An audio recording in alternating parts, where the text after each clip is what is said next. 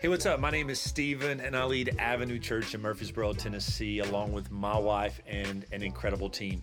We really have a desire to see people experience God's unconditional love, find their true identity in Christ, and live out their purpose. And we would love to connect with you. You can find us on all social media platforms simply by searching Our Avenue Church. You can also check us out online by going to ouravenuechurch.com. We really pray that something in this message inspires and equips you to experience the way of life you were created to live in Christ. Enjoy.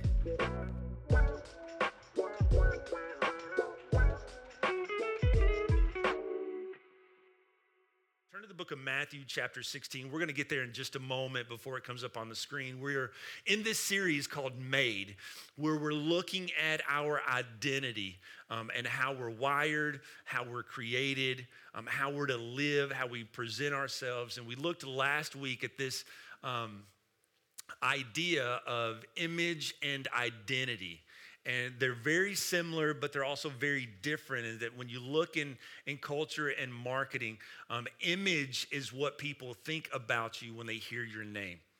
Um, it's the emotion, it's the feeling, it's the opinion that they have of you, the viewpoint that they have of you. That's, that's the image.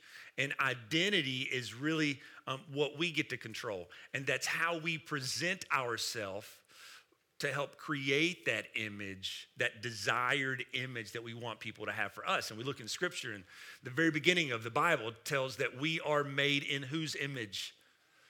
In God's image, that we are made in his image. So our image is already set. And so what culture says is, is that we are to, to build an identity to establish an image. But scripture says that the image has already been established and we build our identity on that established image.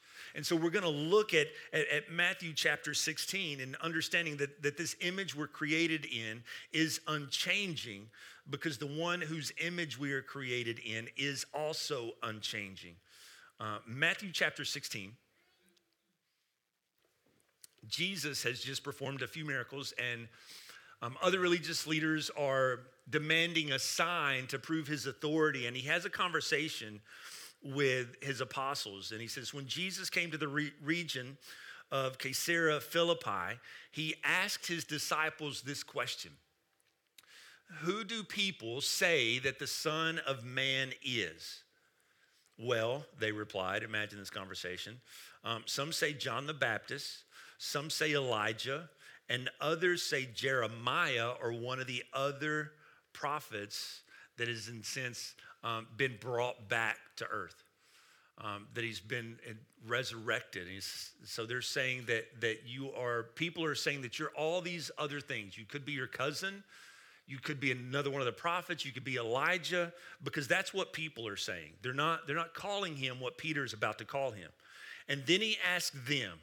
Okay, even more importantly, not who people say that I am, but who do you say that I am? And Simon Peter says, Lord, you are the Messiah, the Son of the living God. And Jesus replied, You are blessed, Simon, son of John, because my Father in heaven has revealed this to you. You did not learn this from any human being. Now I say to you that you are Peter, which means rock, or the word there is Petra and upon this rock I will build my church, and all the powers of hell will not conquer it. Let's pray for the word. Father, I come to you this morning, and God, I pray that it would be your words, not mine. Um, God, your word says in Isaiah that it goes out and does exactly what it's supposed to, um, what you want it to, not what we want it to. And so, God, I pray there would be no manipulation personally um, within our hearts. Um, what we want it to do, but God, you would direct the word to, um, to the areas of our life that need to be shapen into your image. And so, God, open our eyes, open our ears, open our hearts to receive your word um, justly in Jesus' name. Amen. And so there's this two way conversation of identity taking place. Both of, of who Jesus is said to be and also of who he is, that Jesus is said to be John the Baptist, Elijah, one of the other prophets, but, but he is actually the Messiah. And this is the first time in Matthew that, that this is communicated by someone other than an angel and saying that Jesus is the Messiah. No one had called him a Messiah at this point. Uh, he had performed miracles, he had been teaching, and so he was considered a, a prophet and a teacher, a man of God, but not necessarily the Messiah or the Son of God. And, and we also see this conversation of, of who Simon is thought to be. And, and, and, Simon Peter had kind of gotten a reputation of being hard nosed, being stubborn, uh, being the one to speak first and think last, right? He's the guy. I had a, I had a youth pastor at one time. He was, he was always talking before he was thinking. Um, and we would have this phrase we'd be like, Chris, taste your words, right? Taste your words before you let them out. And so Peter was that guy. So he kind of had this reputation of, of who he was, but Jesus saw beyond the reputation of, of who he is and who he was and who he could be. And he said that you are the rock, and that rock is not because of anything that was significant in Peter, but it was the significance of the revelation that, G, that Peter had of Jesus and, and who we are said to be. Now, think about for you and I, who we are said to be and who we really are can oftentimes be different and, and who we are thought to be and who we are meant to be can oftentimes be very different. And if we're not careful, we find ourselves um, patterning who we want to be after other things around us. And so I want you in this moment right now, I want you to think back to the very first time that you had this thought Maybe it was in elementary school, middle school, high school, as a young adult, maybe in your midlife, you're like, ah, I got to make some changes and I want to be like. I want you to think about, about an individual. I want you to think about a person, or I want you to think about a paradigm that you said, I want to be like him, her, that. Or maybe it's the flip side and you think, I don't want to be like him, her, that. I want to be the complete opposite. I want to. And what, what was that? Who was that?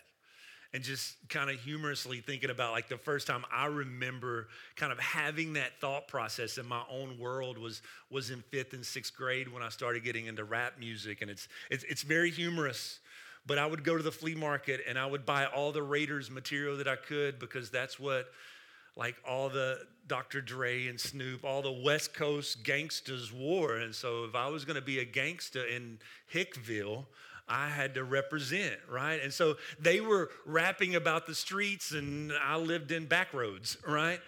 But I thought if I can just present the image, if I can know the lingo, that can become my identity. Thank God I grew out of it some, um, right? Some.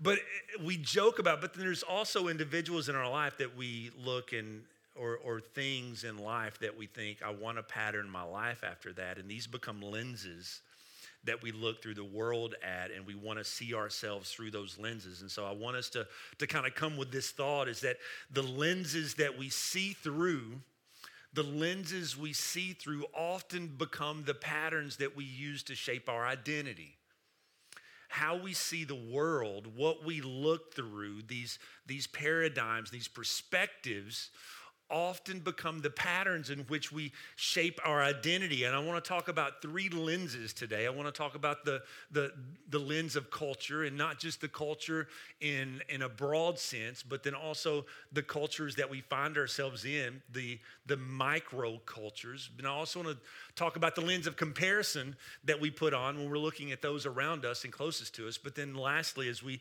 kind of come to the conclusion of this, I, I want us to put on the lens of Christ and, and see the world, see ourselves, see Him through His lens. And we look at this culture. I did a series back in 2022 called Thriving in Babylon.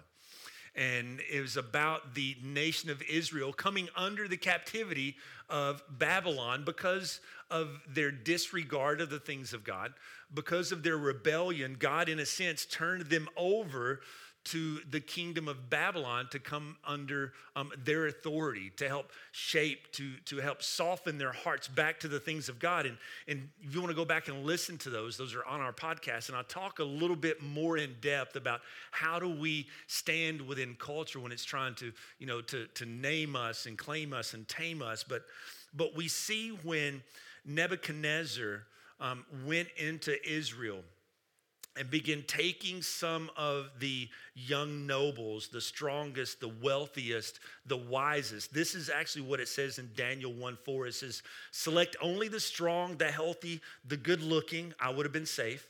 Um, it says, make sure that they are well versed in every branch of learning. They're gifted with knowledge and good judgment and are suited to serve in the royal palace. Train these young men in the language and the literature of Babylon. And we're saying, look, they need to get like, um, soaked in Babylonian culture. They need to learn our systems, our values. And when it says this, that they learned the literature and the language, it's not just they were reading stories. When you read the like deep into it, they're they're learning spells and incantations. And these are, are followers of God.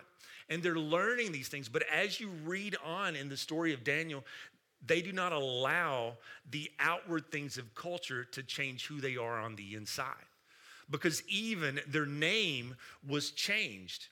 And I'm not just talking about worldly culture, that's, that's at the center of everything, but, but every culture that you find yourself in has a set of standards, has a set of values, has systems. And, and so if you think about in a micro sense the different cultures that, that you're a part of, we have a culture here at Avenue Church that we're building right? And so as you become a part of Avenue Church, as you start serving and you're in small groups and, and you're discipled, and it's like we have a culture here based on the commands and the Word of God. But then you go to work, there's also a work culture, right? There are work cultures that are great to be a part of, but then there are also work cultures that are not so great to be a part of. And if you think about those different cultures, when you have found yourself in an unhealthy culture with the wrong values, what starts happening to you? You start taking on some of those characteristics, some of those values, not intentionally, right? Or if you're in the right culture, you start taking those on as well. We also find these cultures in our families, we find these cultures um, in, in our community, and all these different cultures play into our identity. You know, when when you meet someone from the south and you're from the north, what's one of the first things you pick up? The accent. Or if you're from the South and you meet someone from the North, you pick up, and that's part of the culture and becomes part of our identity. And it, it, it doesn't happen all at once. One of my pastors that I served under for a while was, was from Ohio. And when he moved to Adamsville, Tennessee, one stoplight, it's now becoming an Amish community. That tells you how country it is. That the Amish are moving out of their crowded communities to my community, okay? And so he moved from Ohio to Tennessee and he had a northern Ohioan accent. But after eight, nine years, when he would go back and visit his family in Ohio, guess what they started to say about him? They started to make fun of his accent. It doesn't happen overnight. And, and, I, and, and I want to show you a picture of, um, don't put it up just yet. I want to show you a picture of probably one of the um, craziest transformations. I'm like, I love watching the NBA. And one of the craziest transformations, and this is just an outward change. I don't know this gentleman's heart, I don't know his character, but I remember when he first came in the league what he looked like. And this is a picture of a gentleman, He's, he plays for Utah now, but his name's Jordan Clarkson. Um, this is him 10 years ago when he first came into the league. Um, he played college ball.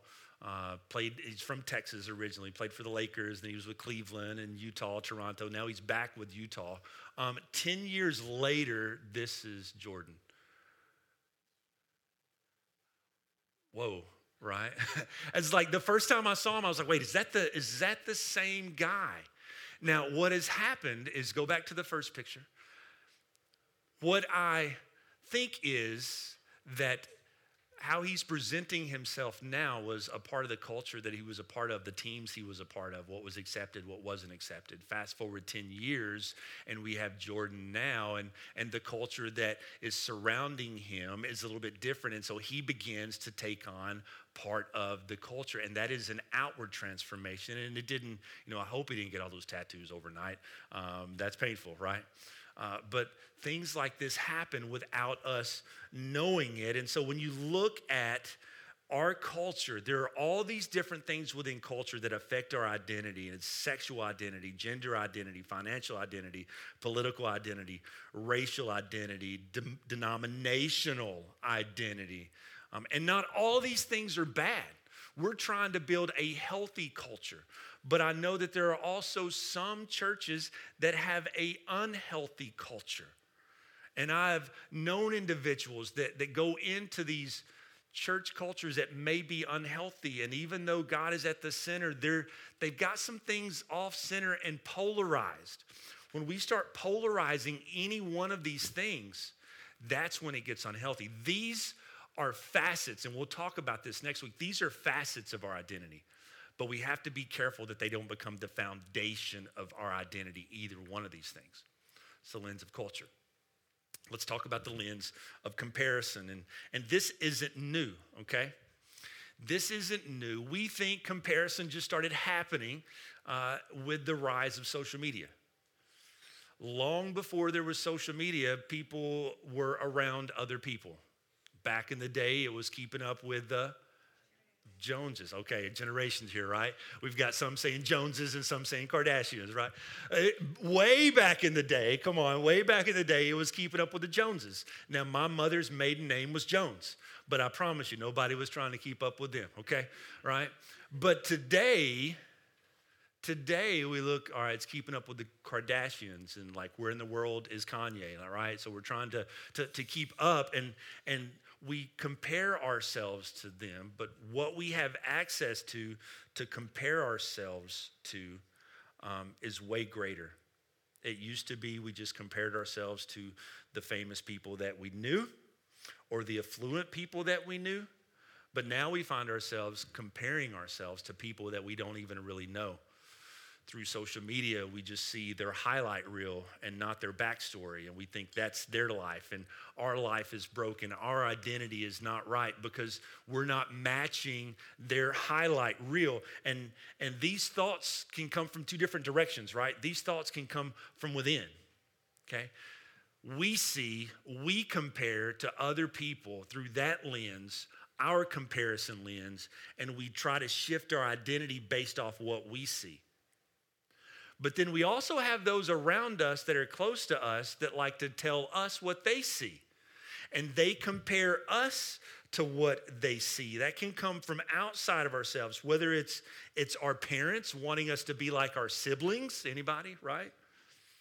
Or maybe it's our parents wanting us to be like their friends' children, anybody?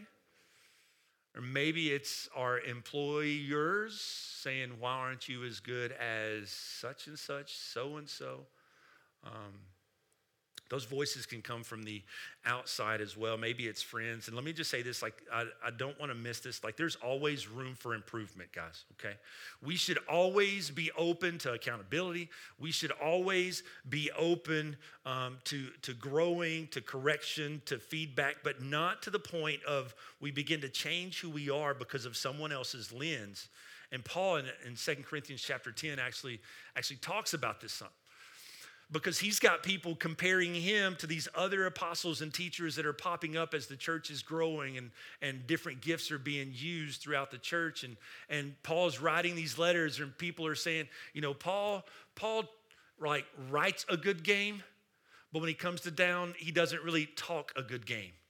Like he sounds really scary in his writings, but when he comes to town, he's actually a soft and he's not going to follow through. And so he's being compared to all these other apostles and all these other teachers, and he's defending his authority. And he says this in verse 12. He says, Oh, don't worry.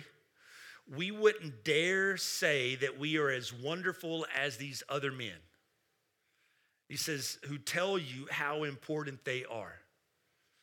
He says, because they are only comparing themselves with each other, using themselves as the standard of measurement. And what does he say about that? How what? How what? How ignorant. He says, How ignorant is that? He's saying, Look, we're not gonna, we're not gonna say we're as good as these other guys because the standard that they're using to say how good they are is themselves. And the standard that you're using to say how good they are is themselves. And he says to measure, and other translations say, to measure yourself by someone else is ignorance. To commend yourself based off what you see in someone else's life is ignorance. But at the same time, to condemn yourself based on what you see in someone else's life is ignorant. And, and I love how he ends this chapter. It's a very short chapter in verse 18. He says, When people commend themselves, it doesn't count for much. The important thing is this is whether or not the Lord commends them. And so we don't compare ourselves to others. So we look through the lens of culture. We have to be careful how we look, how we allow it to shape. We, we, we have this lens of comparison that we put on both from ourselves or other people try to put on our eyes as, as we see us. And to do both of those is, is ignorant. And, and it's to do it fully in and of itself is ignorant. That's why we have to put the third lens on, and that's the lens of Christ. And that's what's happening in this conversation between Jesus and, and his apostles. And it's, it's the conversation. Peter's been getting this reputation, but now Jesus is calling him, you know, the rock. And, and in verse 13, it says that, but when he asked him, Who do you say that I am? Simon Peter answered, You are the Messiah, the Son of the living God. One of the reasons I wanted to do this series of identity is because, like, that's, that's the big thing in our culture right now. How do I define me? How do you define me? How do I allow you to define me? How are you going to allow me to define me, right? It's just a ridiculous argument. And so we ask this question, and we ask it multiple times throughout our life. Remember when my, like I was little, they wanted, like people ask you, like when you're little, what are you gonna be when you grow up? Five, six years old, I wanna be a bug man because I loved stepping on bugs. It's like if I can do that for the rest of my life, it's so much fun right? And then when you become a teenager, like, what are you going to do for the rest? And so we, we have all these moments in life where we have to define who we are. Who, who am I? And, and, and that is a great question to ask. And, and when then, then we get saved. And it's like, well, okay, we, we have to know who our identity is in Christ. And this, we ask ourselves this question Who am I in Christ? And both of those are great questions. But listen to me, we cannot answer either one of those questions even as good as who am I in Christ, we can't answer that question until we ask the question of, of who is Christ in my life. That we cannot answer any of those questions until we decide for ourselves not who am I, not who am I in Christ, but who is Christ in me. And Peter was able to answer that question not because of what something had been told to him, not because of a sermon that he had heard, not because of a Bible study alone that he had heard, but because he had received that from the Spirit of God. That he had received, because Jesus has not been told about, Peter had not been told by any person who Jesus was. God the Father revealed that to him.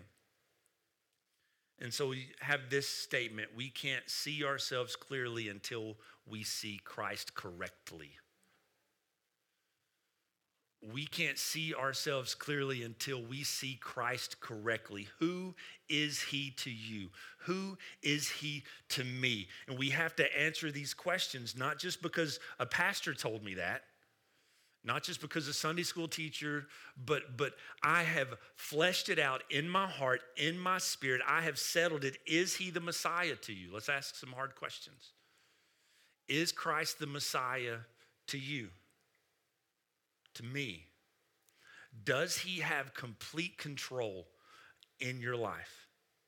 And by saying that, can he speak into the areas of his life that he needs to put his finger on, to deal with, for you to surrender? Um, and this one is is our desire for him to be glorified greater than for ourselves to be known? Is our desire for Christ to be glorified in our life greater than our desire to be known, to know ourselves. That even if we don't fully listen, I thought I completely understood myself. And then I realized I know less about myself than what I thought I knew because I'm growing, I'm changing. But as I understand who Christ is, that is my foundation.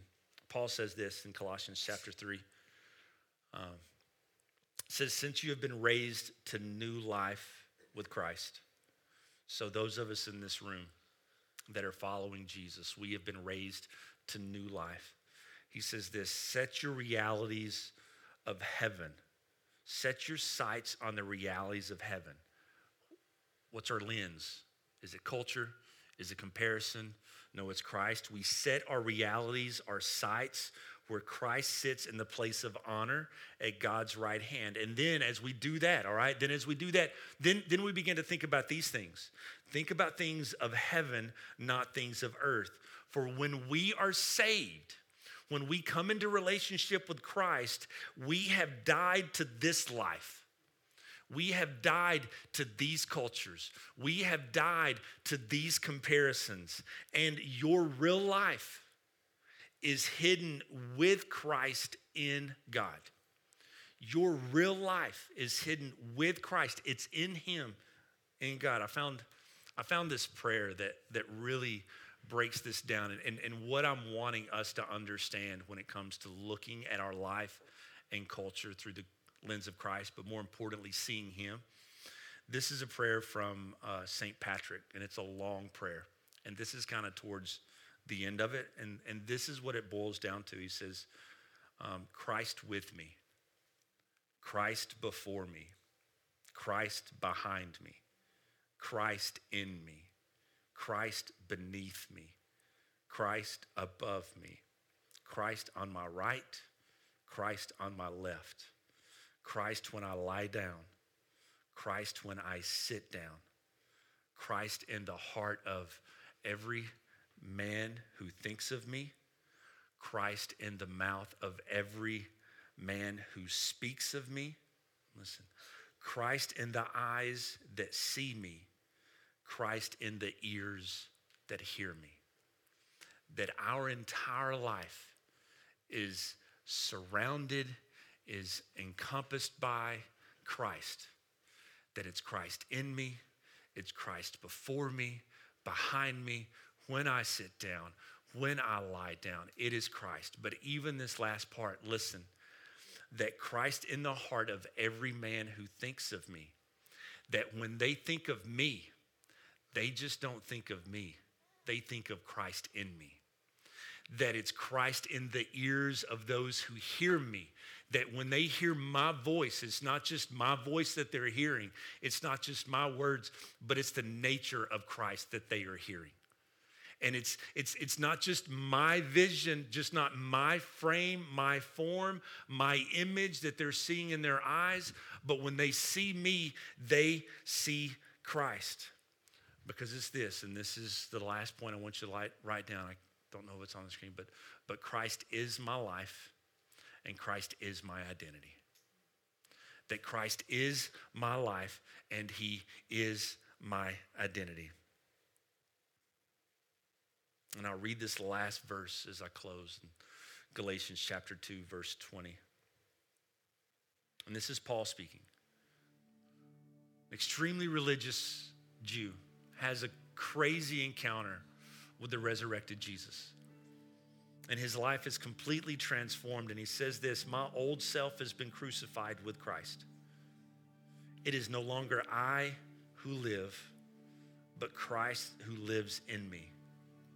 So I live in this earthly body. So I live within the roles of husband, father, pastor, boss, worker. So I live in this body, trusting in the Son of God who loved me and gave himself for me. And I do not treat this grace of God as meaningless. My old life has been crucified. It's no longer I who live, but Christ who lives in me. And, and, and listen, church, listen, guys, I, I want us to know who we are. But more importantly, I want us to know who Christ is. And I'm not just talking about Christ that you hear in a sermon. I want us to know Christ intimately, definitely unwaveringly in our hearts of hearts. Does it mean we're going to be perfect in everything that we do? Absol- absolutely not.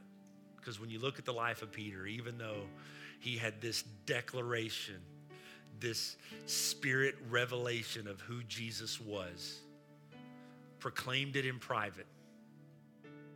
His first opportunity to proclaim it in public, he failed. You know Jesus as Jesus is being interrogated and beaten before his crucifixion. It's like, you're, you're one of those. And Peter's response is like, no, I don't know him. Three times. And he denies Jesus. But that failure was not final because his identity was not set in how good he was or what he accomplished. Because you fast forward to the end of the book of John, Jesus restores him and he experiences unconditional forgiveness in that moment. And then every opportunity that he had to proclaim who Jesus was as the Messiah, uh, the Son of God, he did it boldly. If we're not careful, we'll allow culture and comparison to let our failures be final.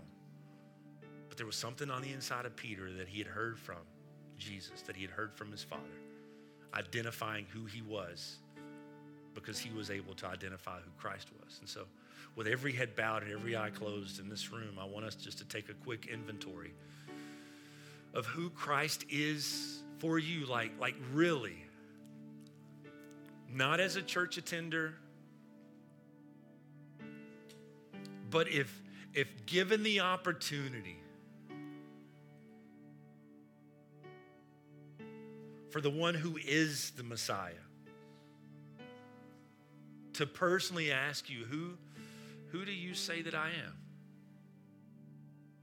What would our response be? We want to know who we are, but more importantly, we need to define who He is in our life. Is He your Savior? Is He the one that has given you unconditional love and forgiveness? Have you accepted that? And Paul says this He says, I do not treat the grace of God as meaningless. Have we maybe gotten calloused and conditioned within Christendom and American Christianity that, that, that we oftentimes take this grace as meaningless? And we fail to recognize who Christ really is.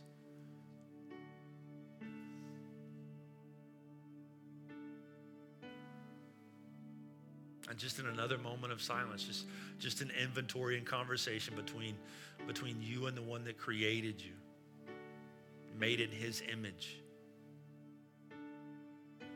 Our identity comes from understanding that image, and our identity comes from knowing who Christ is because Christ is the visible image of the invisible God.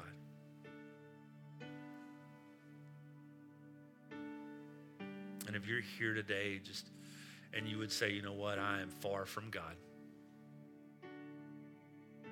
Whether you've been in a relationship and you've walked away like the prodigal son we talked about earlier, you've never been in a relationship with him, I want to pray for you that you want to re acknowledge who Christ is in your life to confess once again and surrender to him. I want to pray for you. I want to ask you just to just to lift your hand with no one looking around just between you and god in total surrender.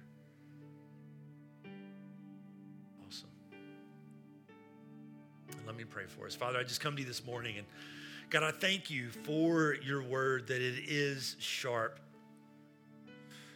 God that it cuts to the core of who we are and and as we discover who we are through your word, God, it's even more important that we discover who you are, that we proclaim who you are, not just because of what's been said, but because of what you have revealed to our hearts and our spirits. And God, for those in this room that have been um, looking through life through the lens of culture, comparison, they see themselves, they see you through those lenses, God, I pray that they're removed in this moment and that we see you rightly for who you are.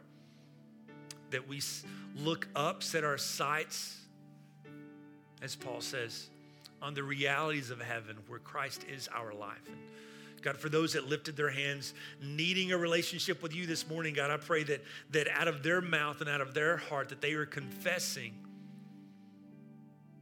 that you are Lord that they are asking for forgiveness. And your word says that when we do that, that you are just and righteous to forgive us of our sins. And God, that they're saying that I give you my life and surrender in all things. And God, for the rest of us that maybe we've been walking with you for a while, that we've taken your grace for granted, we've taken your mercies for granted. God, convict us and reveal to us where you're leading us to. And we thank you for this in Jesus' mighty name. And everyone says, Amen. Amen. Amen. Amen.